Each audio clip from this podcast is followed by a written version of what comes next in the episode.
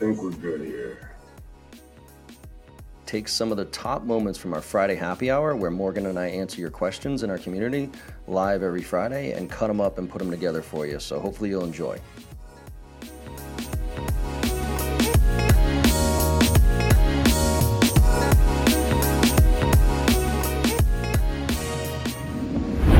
All right, everybody. Happy Friday afternoon. Uh, Morgan and I are a little loopy today because it's been a long week. Uh, as you can probably tell by my voice, uh, it's about three or four octaves lower. Yeah, it's been a long week. We uh, let's see, Monday, Monday is fine, whatever. Tuesday, Morgan came to Boston uh, and had about what four or five meetings with clients, prospects, stuff like that. Four or five meetings. Yeah, and then we head out to the ABMies, which was uh, here in Boston on on Tuesday night, and then Wednesday was all day. Uh, that my funnel was actually it was cool. I like conferences that are like like a little bit tighter than you know thousand people or less because it gets you gets you to go around and be able to talk to everybody.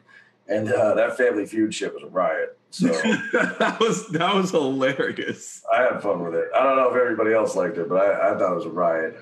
That Um, was awesome. Yeah, somebody needs to go. Somebody needs to like. I don't know, Lucas. If there's a flip my funnel, might have a. They, they gotta have a video of that somewhere. No, I did. I did it live. oh, you did it live. That's right. You did it. You did the Facebook live. But I think I wanted to see if they like flip my funnel actually like posted a, a, a video of it so that we could put it in the group here for people for everybody else. But for those who didn't see it, yeah, is, is, was it on our our group page or was it on the the timeline? So it's on the group page. Okay, cool. So everybody watching this Timeline. If you want to go uh, watch it, it's there. Yeah, that shit was funny. and, and sa- and sales kicked the shit out of my, uh, marketing, which is good. Rio. And then uh, and then for everybody paying attention here, we uh, we went to the airport because we had a training on Thursday and it was delayed, delayed, delayed. Didn't get there until didn't get to Raleigh, North Carolina until about three o'clock in the morning. So didn't get to bed until about four o'clock in the morning.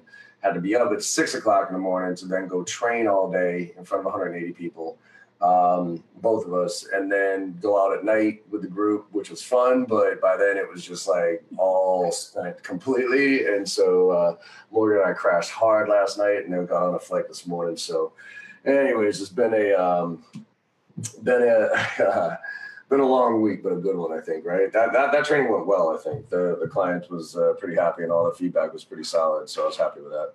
I, yeah, I think overall that training did go well, and I think the the biggest thing that a lot of people at least said to me, don't know if they said to you, was that we we had just an overall like really good synergy from from the morning standpoint, Yep. and I think that goes down to preparation, obviously that we that we have going into talks, but also like what people need to think about, like when you you know consider probably hiring somebody from your standpoint or like joining somebody that you actually have synergy with them, not just like oh that person seems cool, but like you don't have that synergy. Well, you know, I mean, that, that brings up a good point because this is what I was talking about with somebody who was actually Trish Bertuzzi, right? So um, Trish was at Flip My Funnel. Yeah. Um, you know, I went out to dinner with her on uh, the night before the the night after after we did the Family Feud thing, and it was funny because she, when I first hired you, right? I think I told you this You did, you did. before I, before I hired you, like I was on this call with her and I'm not going to say who else, and there was like this concern that all these, you know, that us, the senior sales trainers and the the, the you know, the smart kids, whatever, were all these other people were stealing, like these young bucks were stealing our content or putting shit out there with no proof around it, and everybody was paying attention to them. And it was one of those things where I was like, so and then like the, the thing was like, oh, what do we do about this? And I'm like, you just put out better content and you just, you know, whatever. But why? Hmm. And and you were one of the ones that people, well, Morgan, you know, that's a kid who's really putting out content and then, and he's too young to be a thought leader. I'm like, not really. Like he's not pretending he's a thought leader, right? So I kind of pushed back and, hmm. and I remember Trish was kind of concerned. Right. And when I hired you, she was like, interesting, right? Because I knew that kind of tagged over. But when she met you uh, and got a chance to talk to you the other night, she was like, "Morgan is a great kid," and and you could, she said she just said, "I can I can tell he's a good person." And then when I went into talking about how, well, that's why I hired him, you know, when when you put out that video and you said, "Here's my 10 learning lessons from being an SDR and an SDR manager," you know, those learning lessons really lined up with my core values, right? My 12 guiding right. principles. Yeah. And and that to me is is so important as far as, as as, you know building a team and those type of things. Because if you don't have the right core values, then it doesn't matter if these people are good people or whatever it is, or hard work is like you're eventually not gonna gel and right. the team isn't gonna gel. So that's why, you know, for people listening to this or watching this, you know, I came up with those 12 guiding principles a long time ago. And it was because I, I don't remember how or why I did it, but I, I, probably read a book or listened to something that said, "Hey, you should probably do that." And it was really for me, but it was it was awesome because whenever I hired a rep, I would say to them, "Hey, look, I just want to let you know, these are my 12 guiding principles. Okay, I'm not saying these need to be yours, but when feedback comes from me, when when I react to something you're doing, yeah, know that that's where it's coming from. Yeah. Right? So when you go home, or like one of my first ones is work and you know work uh, work hard and smart, right? Everybody says work smart. I'm like, well, fuck you. You got to work hard too. You got to work your ass off. Yeah. So know that if you go home at 4:30 or four o'clock in the afternoon, and I'm a little annoyed with you, it's because I'm staying until eight nine o'clock tonight. You know what I mean? And so when you get a little yeah, see you later from me, and it seems like I'm annoyed, it's because my you know that's where I'm coming from go over uh, flip my funnel in general. Um, yeah, yeah. Why don't you talk? What, what, what was your what was some of your key takeaways from flip my funnel?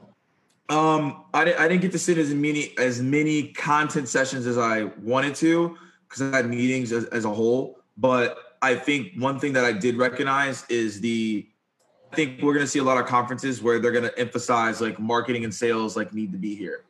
And I think it's just an ongoing discussion, especially from like the Family Feud answers. You can tell that there still needs to be alignment from the marketing sales team, and they just need to understand each other. So I think just from those conversations and people that I was talking to, I realized that that was a huge proponent that everyone wanted to dive into, and that we continuously need to have that conversation because if we don't, like, I don't, I don't think we're going to put ourselves in a good spot. And you know, you're going to see the same people at every single conference normally, but I did see some new people and I had some new conversations that I like made me excited for the direction of where marketing sales is going. And it's really cool to see, especially, you know, people that are from a young professional standpoint, how many people were there and very serious about their career and not just there like, oh, I'm here and let's get lit. You know, like I made that video where I was like, don't get drunk at conferences. There was like everyone I talked to that was at least my age or like trying to aspire to do something like really I had like really good conversations and you know I'm really it makes me like really happy like to the future of like where we're all going right now. That's actually you bring up a, a interesting point. There was um there was about there was a handful of people, younger kids, yeah, who talked who I was talking to who took PTO time yeah. to come, and some of them paid their own way because like you know what? This is important to me and that type of thing. And i was like and i was really impressed because first of all i was a little disappointed in the company for forcing a rep to take pto to go to a conference like this. So that's another story. But um but the ones that like yeah who's that kid that big kid right? Brian? Um, what's that? Brian. My friend brian, brian? Yeah, like that kid like he took two days of PTO on his own dime and and you know and to go out and learn and and and, and educate himself and those type of things. And the girl, uh, one of the girls who wore, wore uh, won the ABMies, I forget her. Amanda. Yeah, Amanda. She she did the same thing, right? Mm-hmm. And so and for everybody out there who's who's uh, oh, and this I, I'm sorry, I'm going to share this screen because this kind of leads to this whole make it happen thing. Oh yes, yes, please. This is what we're gonna.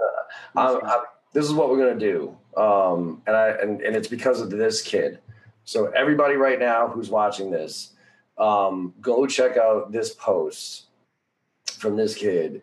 Uh, let me see if I can open it up because I figure his Reggie. His name's Reggie, and it's a story about him in high school. And his apparently his dad passed away, and he just was sick of kind of being in a situation that he didn't want to be in and so he just decided to go cold calling. And literally when i say cold calling this dude went to the richest neighborhoods in london and knocked on doors and all he did was something similar to what you did which is um, he, uh, he, like remember when you used to, you used to do innovate in, uh, informational interviews? Yeah right? so yeah so give some context. So more so what what this guy did is he was like, you know what, like my situation is not that great right now and I could be doing more. So I'm going to find the most wealthy people and established successful people within, I think, wherever that city was in London to go there and to get more information. So door to door, just knocked and was like pretty much, hey, look, I'm actually not, I'm not here for a job or anything, but I'm here just to have mentorship for mentorship from you and advice. Same thing that I did in college. I just, hey, look, I just want 10 to 15 minutes of your time I just want to ask you a couple of questions so that I can, in return, go be successful. So that was kind of the gist of the story. Yeah, and he bumped. Didn't he? What was the? Uh, it was the CEO of BlackRock. Was like was the, second head door. of like partnership alliances at BlackRock or something like that. Yeah, I mean, that's, BlackRock's massive, so it does. That's he's he's the, any head of anything at BlackRock is massive. And the guy brought him in, talked to him, and immediately thought about how can I mentor this kid, right? Mm-hmm. And and then he he said, hey, if you really want to be in the financial world, you got to go get a degree. And then he got a degree, and now and I mean, I was blown away by this kid's approach.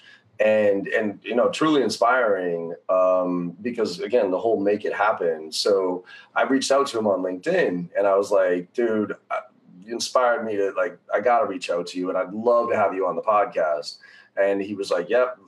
So we're going back and forth right now to get him on the podcast. But like the the whole idea of, of kids who don't have a lot, who who are you know maybe just sitting in a job doing whatever, like those are some examples of what you can do to to to put yourself out there. And when you put yourself out there, like that girl Amanda, like she wasn't doing much or whatever. And then all of a sudden she just started consuming my content. I mean, I was so humbled. She came up to Trish and I uh, during the happy hour afterwards. And she's like, I just want to say thank you so much. She's like, I can't tell you how much of an impact you guys have had on my career. She's like, Trish, your book has changed my perspective on, you know, this and John, all your content and like, it's blah, blah, blah. And I was like, holy shit and it kind of leads to the LinkedIn post and and and what I did at at uh, the training on Thursday, right? Right. Oh, yeah. You want to tell people? You want to tell everybody what happened? Wait, wait, finish out the Reggie thing, and then let's talk about that because that's a that's a that's a complete shift in gears. Yeah. Well, well, Reggie. I mean, I I mean, I'm just gonna have him on the podcast because it, it, goes. It just goes to a mentality of not sitting back and waiting for shit to happen to you, yeah. and going out and making shit happen for you. And and I think Amanda, I think you know this guy Reggie, like these are all prime examples of that. And and the transition here for this is is the, the, those are the kids that are going to be the ten percenters that I'm talking about because right. because as you you know, and I'll jump in after, but as you explain this, I don't want it to be conceive that when I talk about the 10 percenters being like the best of the best of the best, like like those are the best people. I'm talking about the 10 percenters, the people who work their ass off, right? Mm-hmm. They may not be the best at what they do, but they work their ass off. They're always trying to get better, those type of things. So yeah. that was a transition for uh, what I said on on Thursday. Yeah. A few people. So so John and I are in the session. Um, you know, we're doing our thing in the morning. And a rep asked a question and they were like, Hey, you know, you mentioned about this voicemail you know, what if, you know, someone doesn't use that or they're not, a, a, from what I remember, what if someone doesn't use this voicemail effectively or they try it and it doesn't work? Like, how do you make sure that people are actually trying and doing this? Well, he was, well, it was more, right, like, was I remember, I remember he was like, John, like top reps. He's like, right they kind of know the game, right? So don't you feel like when you call and like when you're calling and you call into a like a ball or VP, like they know that technique, they know that approach. And, oh yeah, yeah, that's right, that's right. Okay, and okay. so it's like so so why would it work? And and then it also was and it, and it kind of tailors into the other part where a lot of people do have the question because we are so we've trained so many um, SaaS companies. I, I get this question a lot, which is, well, John you know, you train all these SaaS companies. So aren't you afraid that your shit's going to get pretty, you know, standardized across the board and it's not going to work anymore? And what I what what, what I say? And so John like stopped, and it was like silent for a minute because he was like he was like, well, and I think you were kind of you kind of wanted to go with the light answer, and then you just went in with the heavy answer. He was like, he said, you know what? I'm just going to be super real here. He was like, 10% of you in the room are going to take this information and execute and actually do something with it. 60% of you are going to do some of it and see some results. And then 30% of you are absolutely going to do nothing. And then he just moved on. And I was just like, what? Because I just wasn't ready for that answer, which is completely correct. And it's right. It's the bell curve. I believe in that. I always will believe in that. Yeah. But it just really struck a chord with everyone. And I kind of want to add extra context to this because after my session, someone they were waiting and I was like talking to everyone. One guy was waiting in the back, and I was like, he's just what I don't know what he was doing. And he was like, you know what, hey, man, I want to stop you real quick, man. He's like, I really do appreciate everything that you did here today. And it was really insightful. And this was a really good training and it was awesome. And then and then he said, you know, what John said this morning, like really hit home with me because he said, I was probably going to be the 60% person. And now I want to be the 10% person. Nice. And, and I was like, that's awesome, man. It's like anything I can do to help, like let me know. But that that I bet that really struck a chord with people who were in that 60% because now they're like, yeah, I want to be in that 10%. Right. And but it's I mean, and that's why you know, from a training perspective, there's only so much you can do. People ask, like, what's the reinforcement? Like, that's why it actually it kind of bothers me when people ask, what's the reinforcement from this? Like, we yeah. do have reinforcement, obviously, but the reinforcement is fucking using the content. Yeah, like, yeah. literally just gave you everything that we know, right? And now our reinforcement is just making sure you do it. But if yeah. you're a self-driven person, like I'll give you an example. When I was at Thrive, I never like we didn't have any money. So my our first company, we had no budget. We were self-funded, nothing, right?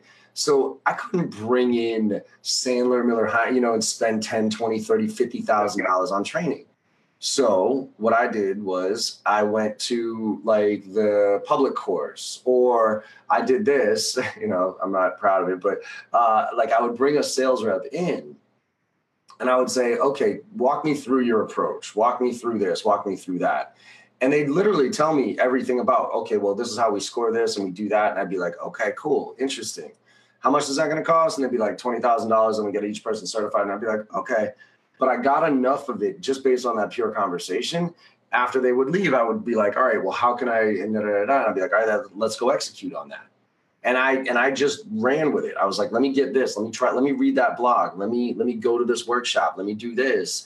And and because I wanted to figure out a way to get better, as opposed to looking at somebody and being like, which I think unfortunately a lot of people do right now, which is, you know, oh, uh, you know, the easy ones. Where's the leads? Like I can't tell you how many sales leaders I talk to right now where legitimately one of the first questions a kid asks them in an interview is so where do I get my where so how many leads do I get given to me on a day on you know on a weekly basis or where do my leads come from?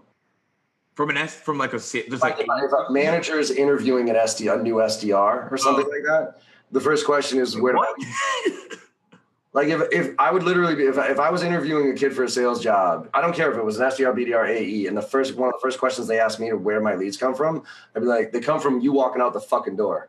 Like, yeah. I, like, like that shouldn't be the mentality. The mentality should be, I want to like, I'm looking for a job. I want to work for this company. I'll do anything I can to figure out a way to make this work. Right? right. Where's the leads? Wow, my company doesn't invest in training in, for me. We don't have the tools. Like, like yeah. all that shit is an excuse in my opinion the the 10% reps are the ones like okay we don't have the tools. But like max max says this a lot over at sales hacker. He's like go invest in the tool. Spend the 50 bucks a month right. And then be that rep that crushes it so that then your manager comes over and says wow how are you doing what you're doing?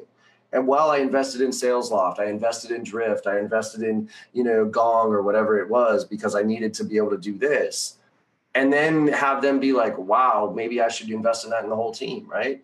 I don't think there's enough of that going on right now. And I would, that's why I was really encouraged at the Flip My Funnel because I saw a lot of that happening. You know what I mean? I, I, I saw a lot of those people there um, taking PTO, taking a trip there, you know, go, take going that extra mile and and consuming the content and coming back and really like taking notes on. You know, I saw reps taking notes on shit, which was awesome.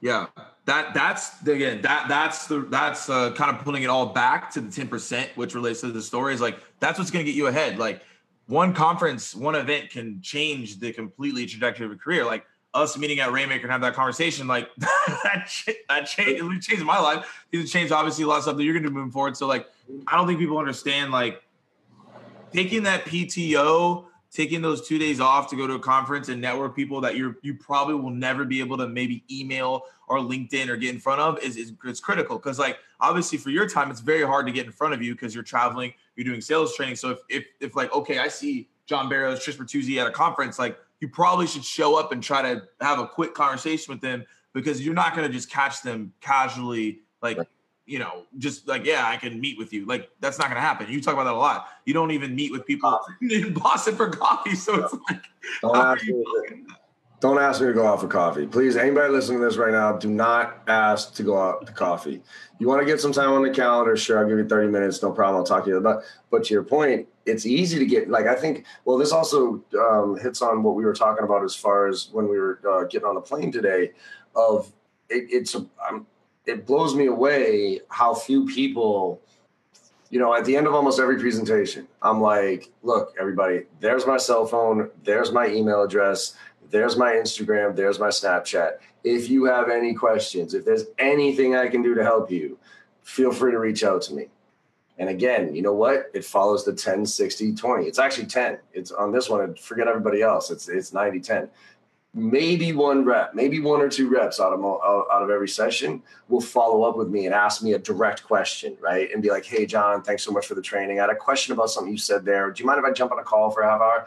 And I get on the phone with them, and it's funny because they always seem surprised, like, "Oh, I can't believe you took my call." I'm like, "This is like this is what I do. Like I, I, I help reps execute. Like that's exactly what I do. But I don't know if it's a perception that you're too busy or whatever it is why people don't do it.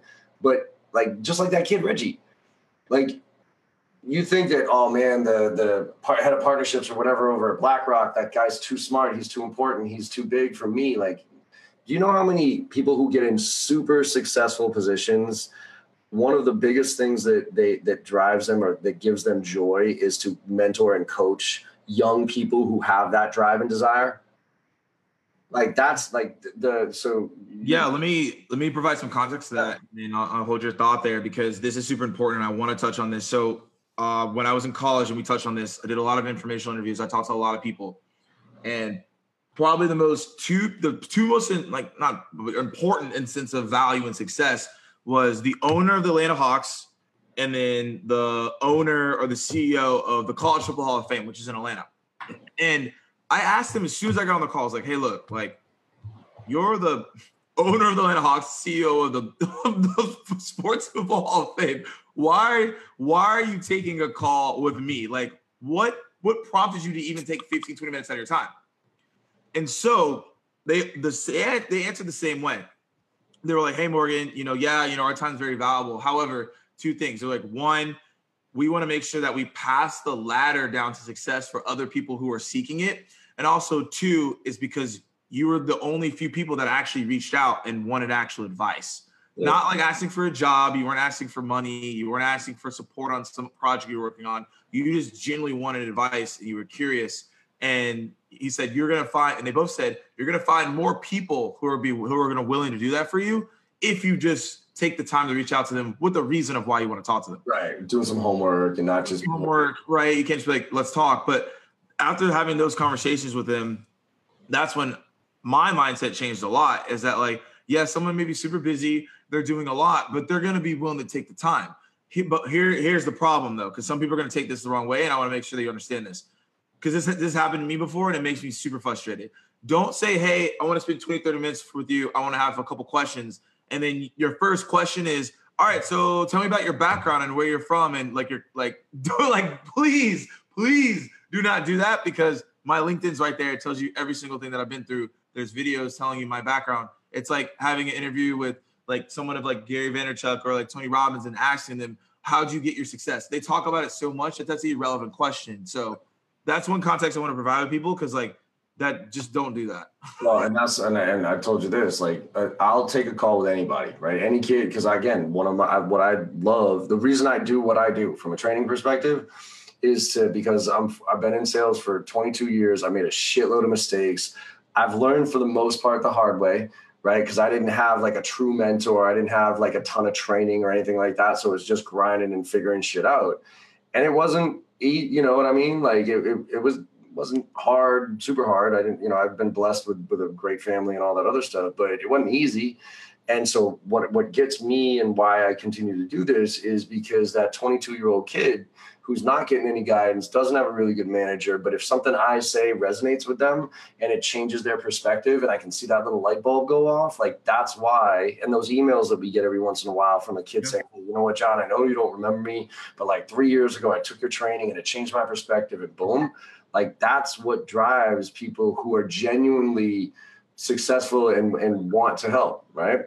I right. mean, uh, Jay Baitler, the guy, the guy who fired me from Staples when I reached out to him after I got fired and said, "Hey Jay, would you can I just get a, an hour of your time so I can understand what really happened here?" The literally the and this guy was the president of a 12 billion dollar 12 billion dollar part of Staples and made could buy and sell me a million times over, right? When I showed up into his office, he literally goes like this, and I and this guy fired me. I he, I did not think he liked me, right? Um, and he said, before even a word came out of my mouth, he opens the door and he goes, John Barrows, get in here. And I'm like, oh shit.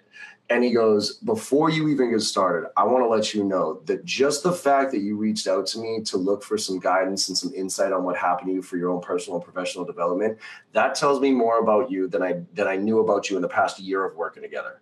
He goes, One of my favorite things to do is mentor young leaders. And the fact that you're here looking to learn and looking to get better, he's like, this is literally the favorite, most favorite part of my job. So you have an hour of my time. You can ask me any question you want, and I will give you any type of information you're looking for. And I came prepared. I had 10 questions. I said, Jay, I have 10 questions. You can be as open as you want with these answers. You don't have to be. He's like, I will answer anything you want. Go. And I went through those questions, and I still to this day say that that was the best hour of business in my entire career. I learned more in that hour than I would have ever learned other any other way going to MBA or any of that stuff. Yeah.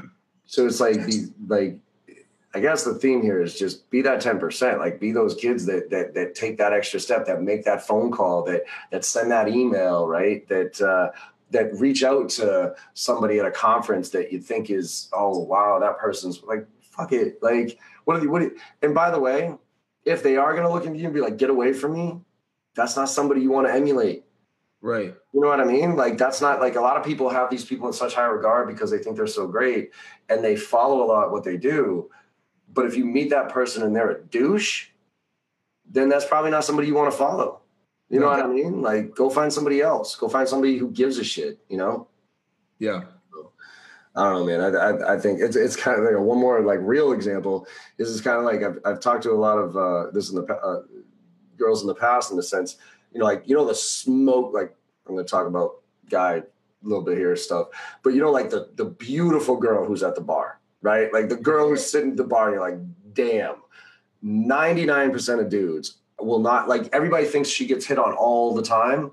She doesn't. Wait, wait, she does. She does indirectly, right? So maybe on social capital, oh, sure, right?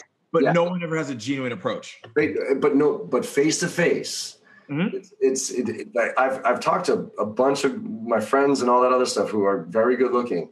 Like everybody thinks they always get hit on, but a lot of times they don't because like dudes like uh, oh she's like wow why would she ever date, you know talk to me right all you got to do is be real and go up and have a conversation with them and not be super cheesy and you'd be amazed at them. Oh yeah, and have a conversation with you. You know what I mean? Now, will it turn into whatever? Who knows? But will they have a conversation with you? Absolutely. It's the same thing with super successful people, real super successful people. And when I say success, I don't mean money.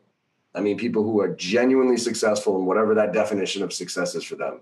Right they want to share that success. They want to help that next person. They want to pay it forward. So, yeah. you know, having kids do that, uh, you know, I think more should do it. And I was really encouraged this week with the flip my phone because I saw I saw some kids doing it, and I was I was happy about it. So, yeah, no, no, and a lot of people will take those experiences and share with other people, so more people will start doing it. And I guess you know we'll see obviously with conferences moving forward, like what happens and people start investing into it because I, I think it's I think it's super important as a whole um, to make sure people do that. From Lance, yeah. So he said, uh, this week we realized we aren't doing a good job of quantifying the value of our software to compel people to buy because every commercial real estate building has different tenants. The adoption and usage is different. So there's not one common thing across all customers. What do you think is the best way to qualify the value with so many variables? Tough one. Um, so this week we realized we're doing good, doing a good job of quantifying the value of our We software. aren't. Oh, we aren't. Oh, we aren't. Uh, so to compel people to buy because every commercial real estate building has different things. Um, I guess Lance, this one. I mean, without really digging into like a very detailed ROI calculator and you know and that type of thing, and you could take that route. You could literally list out every variable. I'll give you an example. Well, I'll dive into this and then I'll back up. But um, one of the things I'm doing right now is we're revamping our meeting efficiency survey. I'm revamping our meeting efficiency survey, right? And what I'm what I'm putting in there is here are the 10 different uh, priorities that people use to to um, qualify or to evaluate sales training providers, right? Cost is one of them, obviously. Uh, fit, so like personality fit type of thing. Um, you know, reinforcement. Some are looking for a foundational sales process. Some are just looking for techniques, right?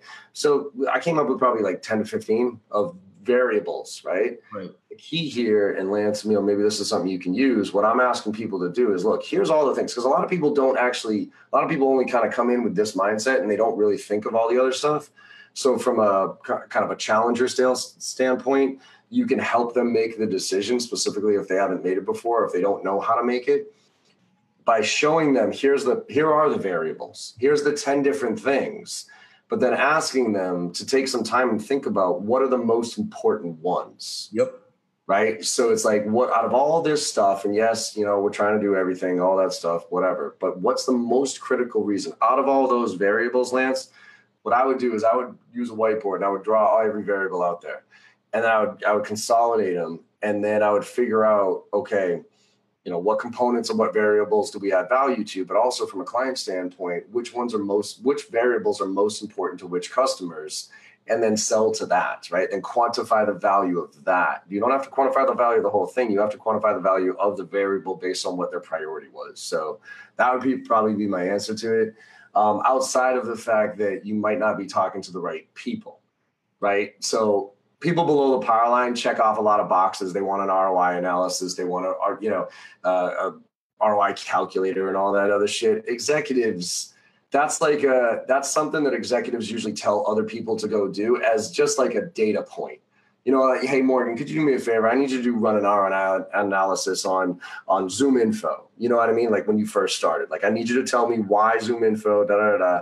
But at the end of the day, you needed fucking contacts. You know what I mean? Like, so I, I'm, and I'm not.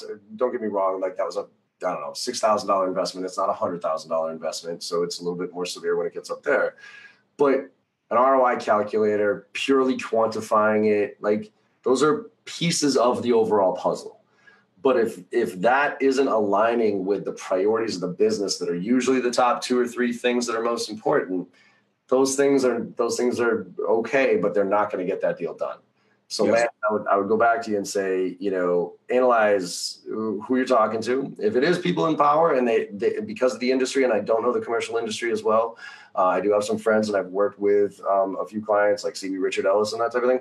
Um, but if you're talking to the right people and they are looking for that ROI, then do the same thing I said, map out every variable, figure out the the quantifiable, and then ask them to prioritize and then sell to that. So that would be that would be my suggestion on that one. Hopefully that helped, Lance. And then another question from Lance that you posted in the group we can touch on is um, he got objection uh, a couple of days back. He's not sure how to handle it. So background, heat, there was a demo that no showed and basically used the same process that we use when prospects prospects go dark. And, it, and it said after discussing with our property manager, we decided to wait until 2019 to evaluate this option. If we decide to move forward, it will be con- included in our 22 2020 budget. I'll reach back to you in 2019. Yeah. Uh, read the first read the first part about that because this is the that's the problem with this is exactly the problem that you have with some of the deals that you're working on, and I have I have the same challenge with. What are the what was the response from the client? After discussing with our property manager, we decided to wait until 2019 to evaluate this option. If we decided to move forward, we would include it. If we decided to move forward, we would include in our 2020 budget. I'll reach back to you in 2019. and I, and I might be wrong on this, so Lance, correct me if I'm wrong. This person said after we talked to our property manager, if the property manager was here and the person you were talking to is here, that's the problem. Right? Because now you're playing telephone. So SDR manager, VP of sales. Morgan, you're dealing with the SDR manager. Sorry, Morgan, my VP of sales said that um, this isn't something we're going to invest in right now, and we're going to do it in Q1. Yep. Yep. The reason for that is because you're talking to a fucking SDR manager. That's so that's that's why because and that, and that's a really hard objection because now you're playing telephone to deal with the objection because you're not the objection isn't coming from the SDR manager. They're Right. coming from the VP of sales. So now what you're trying to do is you're trying to go through the SV. Now, now you have to deal with the objection with the SDR manager and then have them go and deal with the objection with the VP of sales. And that's just not going to work because they're never going to be as direct as as as focus, right? They're going to be chicken shit to try. it. Like they might not even go bring that to the VP. most of the time they won't because when they get that first objection, the likelihood of them going back is not high. Yep. If you get it from the VP, then you have to go back to the priority thing. And I and I hate to keep beating a, a dead horse here, but again, you you you have to look back at your qualification and say, what are the priorities of this business? What's the timeline? Why should they do this? And if you haven't realized, if you haven't figured out that compelling event or the quantifiable impact or whatever it is, then wait until 2020, man. Like, but but if you did the right job in the qualification phase and you've truly identified their priorities, you really understand the impact your solution is going to make for their business, and then they push back on you, well, then you can do challenger sale all day long. You can say, hold on, I look, I appreciate. Can we? And first of all, don't go back and forth on email. Usually, what I say in that regard is, look, totally understand. Would you mind if I just got a ten minute call, the, you know, on the calendar, so I could just ask you a couple of quick questions, and then if it makes sense from there, I'll follow up in 2019. Right. So try to get the call, so you can have the conversation, and then you say, look, I'm a little confused here. I, I look, I look. You want me to wait till 2019? I'll wait till 2019. Okay. Um, I'm a I'm a patient man. I got other deals, and this is my pipeline so important. So you can do this. Um, but but you said to me that earlier that your growth, like for us, it would be. You said to me earlier that you had a 50% growth target for your business this year, and you said that you were only tracking 60% of of that right now, and we're already more than you know 50% of the, through, the way through the year and you said you didn't you had no confidence that you were going to be able to hit those targets. So help me understand right now that what's 2019 going to do if you can't hit 2018 here? Because our solution is going to help you do that. So i'm going to walk you through like how i would talk to some of the deals that you're working on right now which is the uh you know but we have to have that data right? Which is oh well we want to hire so uh, you know what morgan? Um, love the idea of the training, but we're hiring as more SDRs right now. Yep. And and I want to I don't want to do the training until uh, we we have fully staffed SDRs, and that's probably going to be Q1 of next year. Logical, totally logical. You want everybody on the same page. You want everybody to get the same training. Okay, that's a logic. But if if you have during the qualification process found out that they're, you know the team's really struggling right now or they're not hitting their numbers or they don't have a structure or process to follow right? And and they're they're they're floundering a little bit and they're not getting towards their goals. Well that's a, that's now a conversation. Look I, I get it. it makes sense. You want everybody on the same page that type of thing. But you have five months before between now and then. And you told me earlier that your priorities were this and you're not tracking towards your goals and your metrics are challenging and you know only 30% of your reps are actually hitting target right now. So what are you going to do between now and five months? Are you just going to let that continue to happen? Mm. what's more and this is where you can do the reprioritization approach which is what's more important to you? Waiting for everybody to be on the same page and get the training so that everybody so we can have one day of training with everybody on it or helping your reps execute right now and actually you know getting them to goal so that next year you have a lot more freedom to invest in whatever the hell you want to invest in. Like which one's more important to you? You know what i mean? And like they could still push back and say no, no, no, no but that that's kind of like one of those that's a stupid decision. You know what i mean? But you have to have done your job earlier getting out like where they are. And that's actually something that i think we should add to by the way for your qualification how many how many Uh, that's actually a great question we should ask, which is um, how many of your reps right now are achieving goal on a monthly basis? It's a really good question. I'm gonna write that down.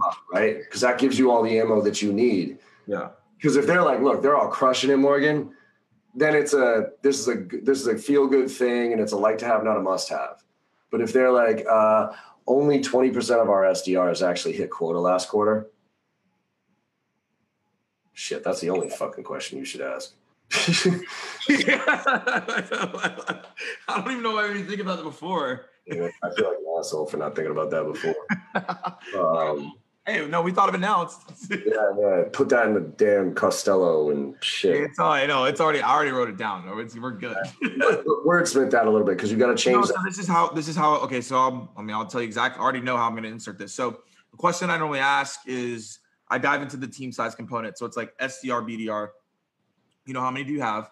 How many A's you have? What's the what's the alignment there? What's the handoff? Are you round robin, territory based, one to one? And then I ask, okay, so out of all the mid markets, enterprise SMB accounts that you're working, and the SDR or BDR is reaching out, like what's their quota? Right? They answer that. Then the next question would be, okay, so how many of the reps are actually in that quota Nice. or their goals? Yeah, like last quarter. Yep, last quarter. How many? You know, what, what was last quarter? How many did hit that quota? Right. Exactly. And do- you could even take that to the next level of, and so where are you tracking towards your year target? Yeah. That's the other one. Yeah. How many reps are achieving quota like in the past? And how are you as a leader tracking towards your year target? Yeah. 'Cause those Right. two points right there to give us everything. There's urgent. So, ladies and gentlemen, listening to listening to this on the podcast, or if you're on Facebook right now, there is a great way. One of the challenges everybody talks about is how to create urgency. How do you create urgency? Well, create urgency by doing shit like that. By saying, how many hit that? Where are you on your progress? And then if they're like, well, we're going to push this to Q1, you just push that right back in their face and be like, okay, so you said you're only 60% of the way th- to target right now. Are, do you think you're going to be able to hit 100% moving forward? And what if, and this is all Sandler's pain funnel shit, which is, you know, and so what happens if you don't hit that number? Right. Now, now it becomes personal, right? Now you as an SDR manager, you're only tracking 50% of the way towards your to- quota for the year. Yeah. If you hit your quota this year, what does that mean? Right? I Yeah. think finally, I think I finally did the Sandler pain funnel in a way that I didn't find it completely fucking cheesy. The way we just did that. Yeah, no, because I've always had a hard time with the Sandler pain funnel because it's like it's always kind of like, oh, what's your problem? Oh, we're you know the way it's always been presented to me in super cheeseball like role play shit is Yeah. okay. What are your growth projections this year, John? Well, we're trying to grow thirty percent. Oh, okay. Well, what if you don't hit those numbers? Well, you know we're going to be in trouble with our investors and stuff. Well, if you don't hit the, you know, so if you're in trouble with investors, what does that mean for uh, for your team? Well, our team's going to be, you know, we're going to be in trouble because my and what does that mean for you personally? Well, then, then I'm going to get fired. Like it turns into like like in me as a buyer, if somebody fucking walked me through that cheeseball approach, I'd be like, shut up. But if somebody was genuinely like, hey John, like very specific those numbers, like that flowed into the qualification process, and I and and then flipped it right back on me, that might that's where I I could potentially see pausing and going, yep, you're right. Okay.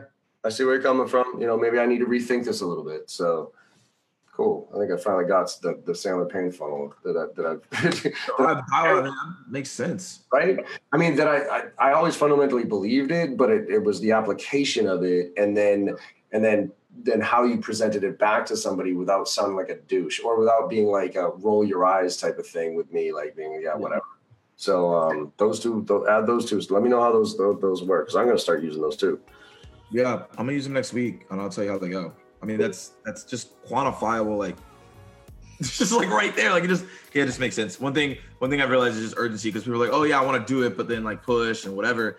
And I think that also would lead into a conversations from a VP sales standpoint to be like, hey, look, like these are your actual numbers right now. We're gonna actually help you get those numbers, increase pipeline for the revenue that you have to hit. So like, let's have a conversation with your VP, right? So I think that's better ammo for the maybe a director of sales development that I'm talking to, or maybe a director of sales who's over like SDRs, and I eventually have to talk to the VP. Yeah. Like that'd be that's something that we can try out. So I think that's really good, actually. Cool. Cool. Well, any other questions in the group or anything like that? Um, no.